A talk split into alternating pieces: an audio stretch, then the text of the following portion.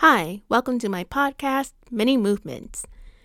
Now, I know the elephant in the room, which is the last upload was a while ago. But as I'm going to explain in this podcast episode, there is a reason, and it's going to be this update that I have on taking that web development boot camp deal that I started what I think it was back late May that the journey began or early June. But if you haven't listened to my previous episode where I talked about it, just a little recap.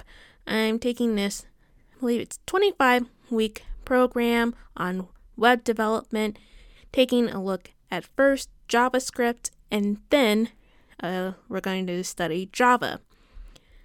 This long absence has been during this JavaScript portion of the boot camp, which was 12 weeks. I have passed the 12 weeks mark. We are on to Unit 2 of learning Java, but this podcast episode is going to be more about the JavaScript portion experience, not going to get into the nitty gritty details of code Maybe in another episode, I may talk about code. I'll save that little information at the end of what I'm thinking about doing for the future. But it was 12 weeks of JavaScript. And for anyone entering a boot camp, if you have no experience in your with code and you're just coming in new and bright eyed, I would suggest that you try to prep yourself before you start the program if you can. There are so many free resources out there that can help you, and if you take advantage of them, you're gonna have at least a base understanding of some of the definitions that you're gonna hear because you hear a lot of people say that when you learn one language, it's going to be easier to learn the next, and then the next, and then the next. A lot of it dealing, so far, in my opinion, really getting to know those core concepts, and then it bleeds across all of the other programs for the most part. They just may have some different syntax.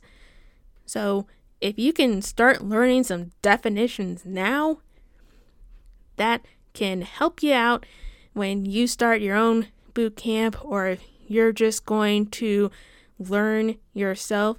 Really hone in on understanding what's a variable, what's an object, etc. Because when doing the assignments, which I had a total of six for the JavaScript portion, so much of making the assignments easier would have been me fully understanding those uh, definitions. So, understanding the different data types. What is the value that's going to be returned?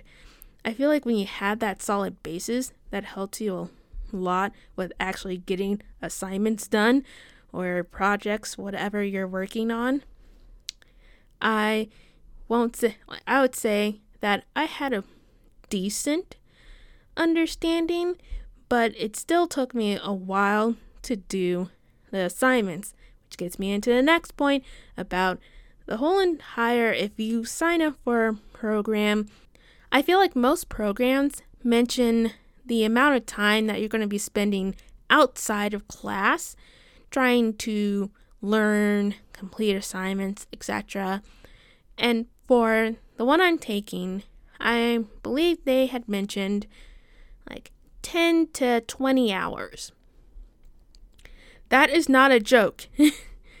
for anyone who's about to enter a program and you're thinking, eh, maybe like that, that seems like a long time. I, I I'd probably be able to squeeze it out like faster.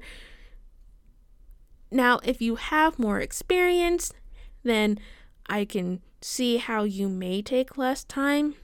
But for me, I have some base knowledge of code with VBA, but I don't think it took me that far, but it took me a good distance. It still takes me, I would say, outside of class time, I probably spend maybe eight hours. And this bleeds into my next part of you really should be taking a, a lot more hours outside of class because these programs yes, they're building you with some base knowledge that you're going to hopefully be able to go out and get an internship, apprenticeship, a job in the tech world. But if you didn't take the time outside to network or to just really study and build your own projects outside of what was defined in the class depending on like how robust your assignments are. I can see how you're going to be a little bit behind when you try to get out and go out and get that job. Granted, yes, I'm still in the program, so I haven't gotten a job, but this is coming from the knowledge of the people that we've had guests as guest speakers during the program, and so many of them have mentioned that you need to network, you need to start post sharing stories on the LinkedIn, just getting your name out there within the tech industry where you are to try to build those relationships. Maybe it's not going to lead to that you're the person that you connect with getting you a job. It could lead to you getting a greater understanding of the jobs that are in the industry, of different concepts that you can learn, um, what's the latest and greatest, what's the best thing to study. So, if my update on the program overall is that it is going well. It is a lot of work. Um, resources well, I really only have one resource that I can, well, I guess two resources I can uh, recommend so far. Like with the JavaScript, I use W3 Schools um, website a lot to look up the different uh, data and all data types and uh, definitions. And then if you are able LinkedIn Learning has a lot of great information on so many other topics other than tech if you want to look around. Um, I'm pretty sure it probably costs costs costs money, but check out your library because my local library they actually give you the access to have a free account. So you can just use it without paying any money. And it's just so, so worth it. So look at your library to see if they have any like online education websites that they get you in for free. Well, technically, you pay taxes to them, but you know, same deal. But this episode's running long, so I'm going to cap it off and just tell everyone to go and make your mini move today.